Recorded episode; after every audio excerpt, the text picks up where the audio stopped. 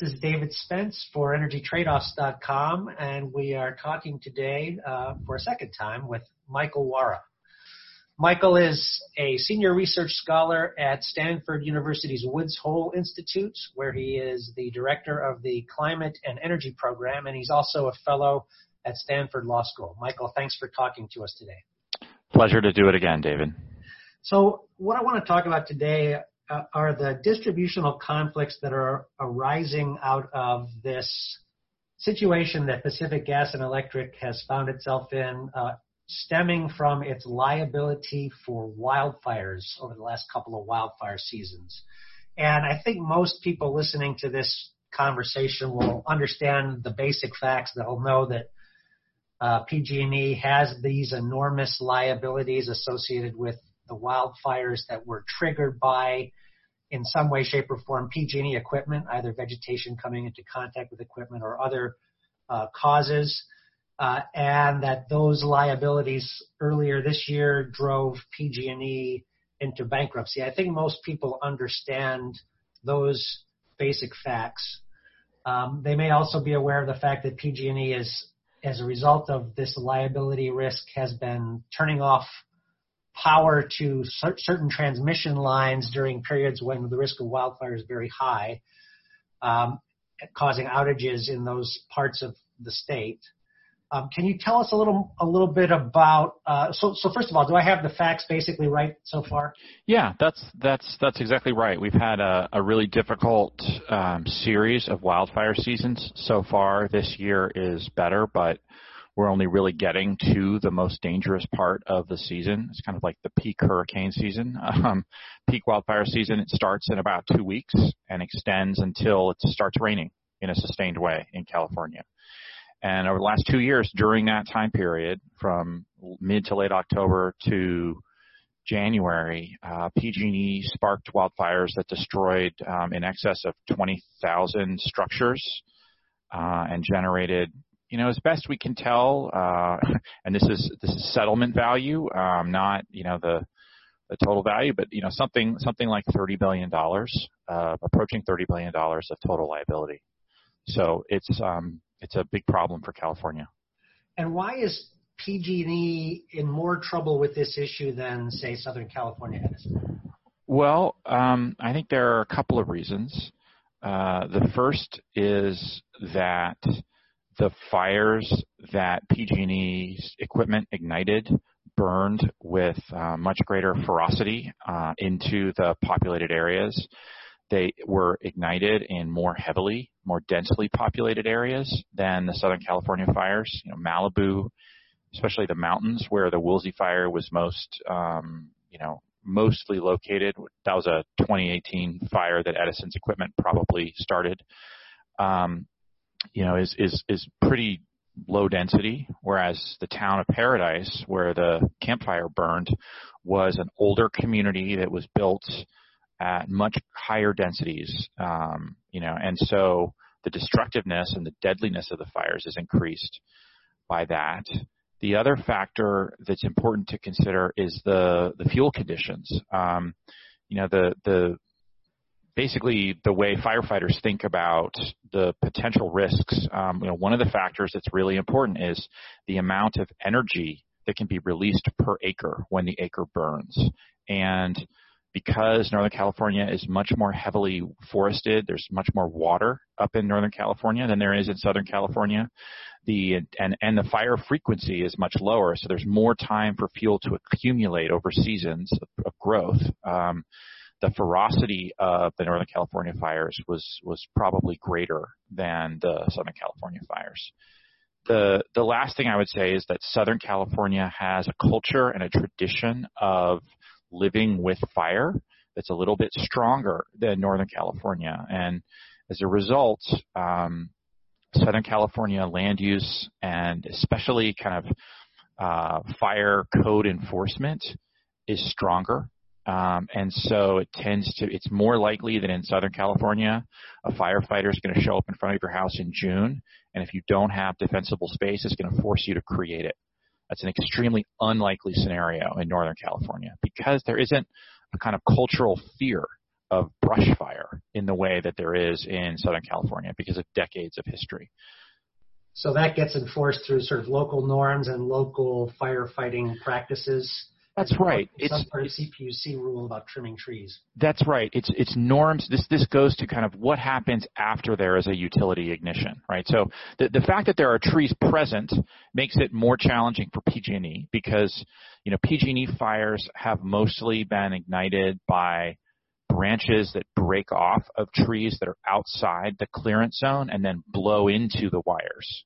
So so it's a challenging environment to run you know, un, you know, overhead uninsulated wires through, and um, the but then there's a question about so once you have an ignition, then what happens, right? And and in Southern California, there's more um, there's there's better compliance with kind of accepted practice around defensible space, and there's kind of cultural norms there that make it more acceptable for the fire departments to enforce uh, requirements around those issues.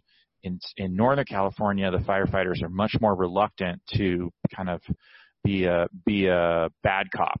They're much they're much more comfortable being a good cop, kind of being friendly, making suggestions, but not forcing bad actors to reduce fuel on their property.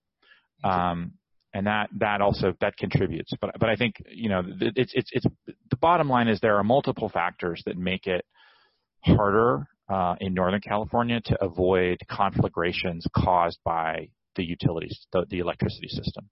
And I want that's fascinating, and I want to move on from it. But one last question about that: I've seen allegations leveled at PG&E that they fell down on the job either through the way they kept the right of ways clear or uh, not putting aside enough monies to cover these liabilities. Uh, do you give any credence to those allegations? Well, PG&E definitely has had a safety culture problem over the last decade, and this, you know, this extends.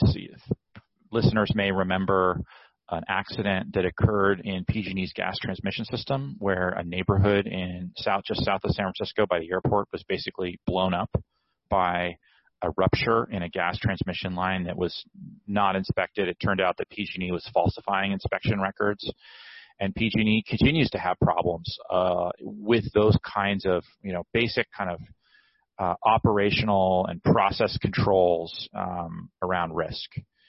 So this is not a perfect actor by any stretch, and it may be a bad actor. The question I have though is how different are PG&E's practices from other utilities in California that operate in Northern California? There's a large number of municipal utilities that operate in Northern California and utilities, other utilities that are operating in the Intermountain West.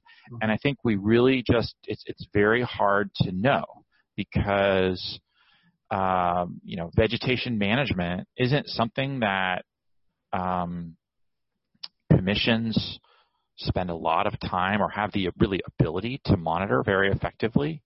There's a lot of effort going into this in California, but there's not, I think, comparable effort, at least so far, in other states.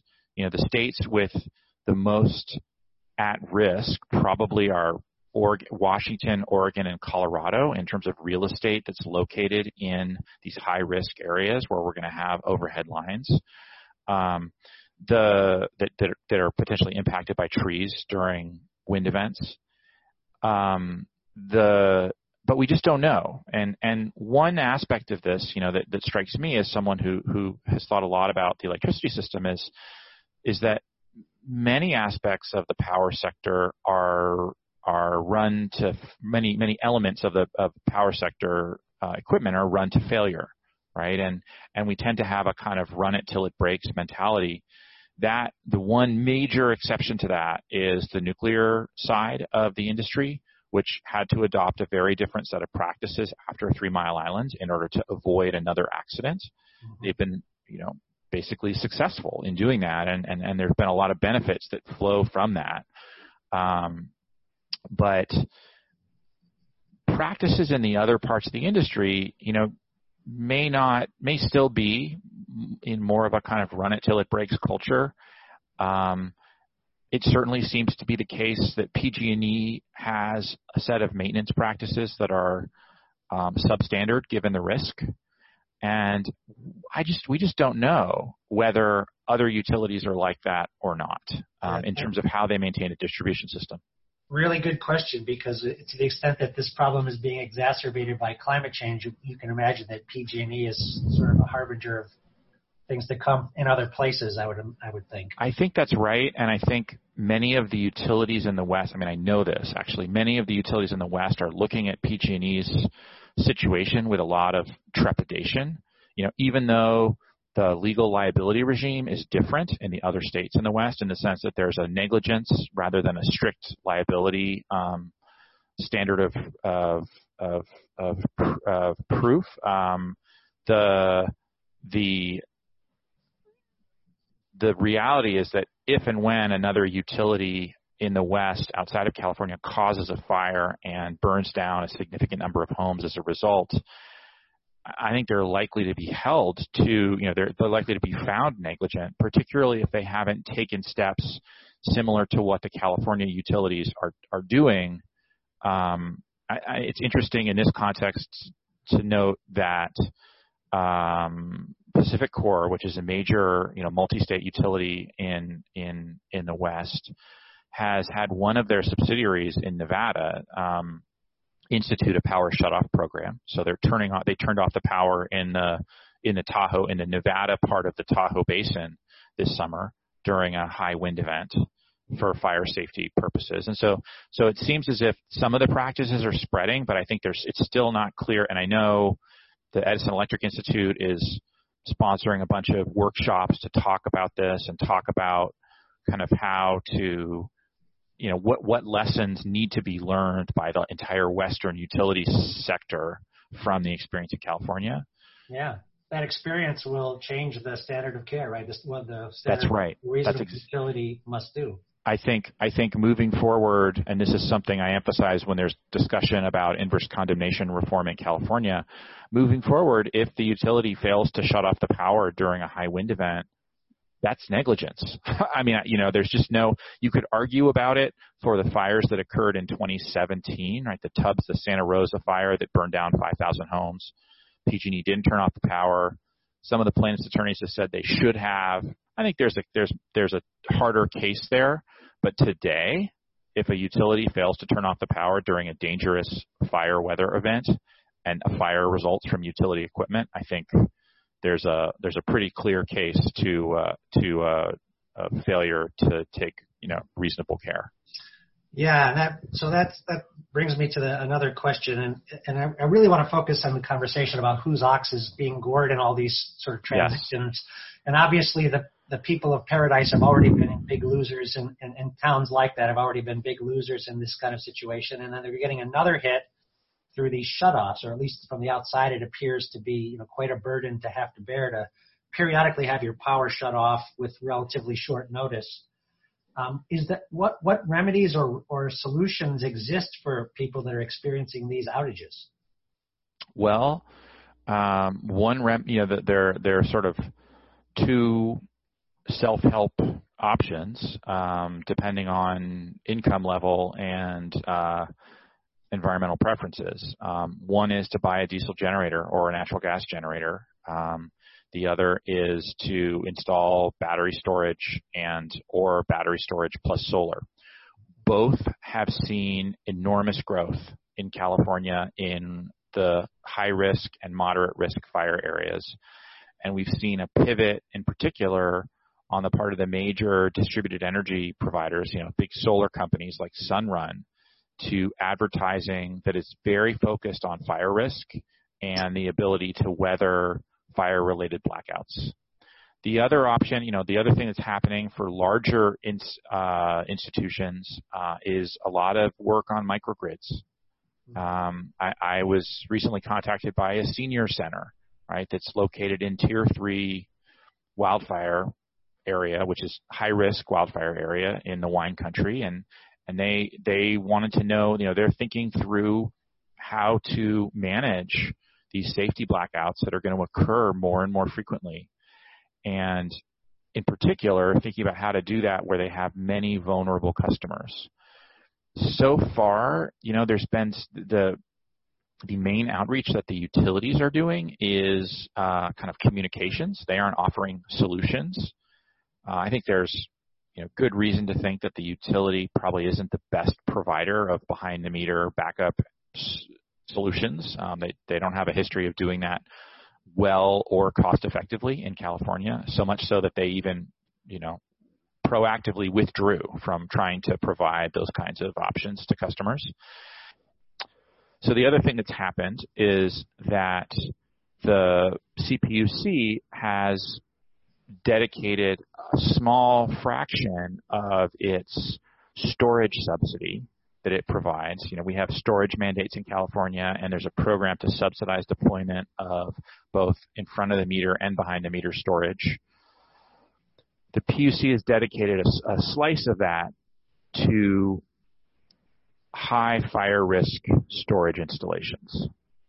Um, it's worth noting there there was a recent power shutoff. So, I, let me, so that's let me just stop and say that's what's happening on the battery storage side.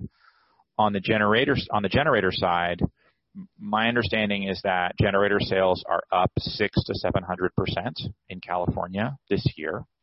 Um, the problem with generators is that they can cause fires. And so we had a power shutoff event uh, about two weeks ago in Northern California, where large parts of this, the western Sierra Nevada were shut off and by PG&E for fire safety reasons. And in Butte County alone, Butte County is the place where the Camp Fire occurred. There were three generator fires. Hmm. And so that's the real concern. It's, it's a particular concern because when the power is shut off, cell phone networks don't work well. And so there are problems with even communicating the existence of fires that are set. You know, if, if, if someone is living, you know, without a hard a landline connection, they may not be able to call 911 if their generator sets a fire. So we'll have to see how this whole process moves forward, but you know that's that's the solution set we have at this point.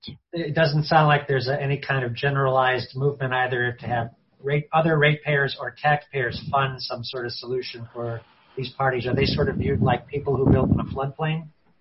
No, I don't think they're viewed that way at all, actually, yet. Um, the politics of the power shutoffs is is that uh, they're viewed as indication of a failure by PG&E to properly maintain its system. And there's a ton of criticism whenever these events occur. There's a lot of public outrage and um, and, a, and a sense that things are really broken. Um, you know that in a in in one of the richest places on Earth, the inability to maintain 24/7 reliable power in the face of, you know, modest weather events is viewed as um, totally unacceptable.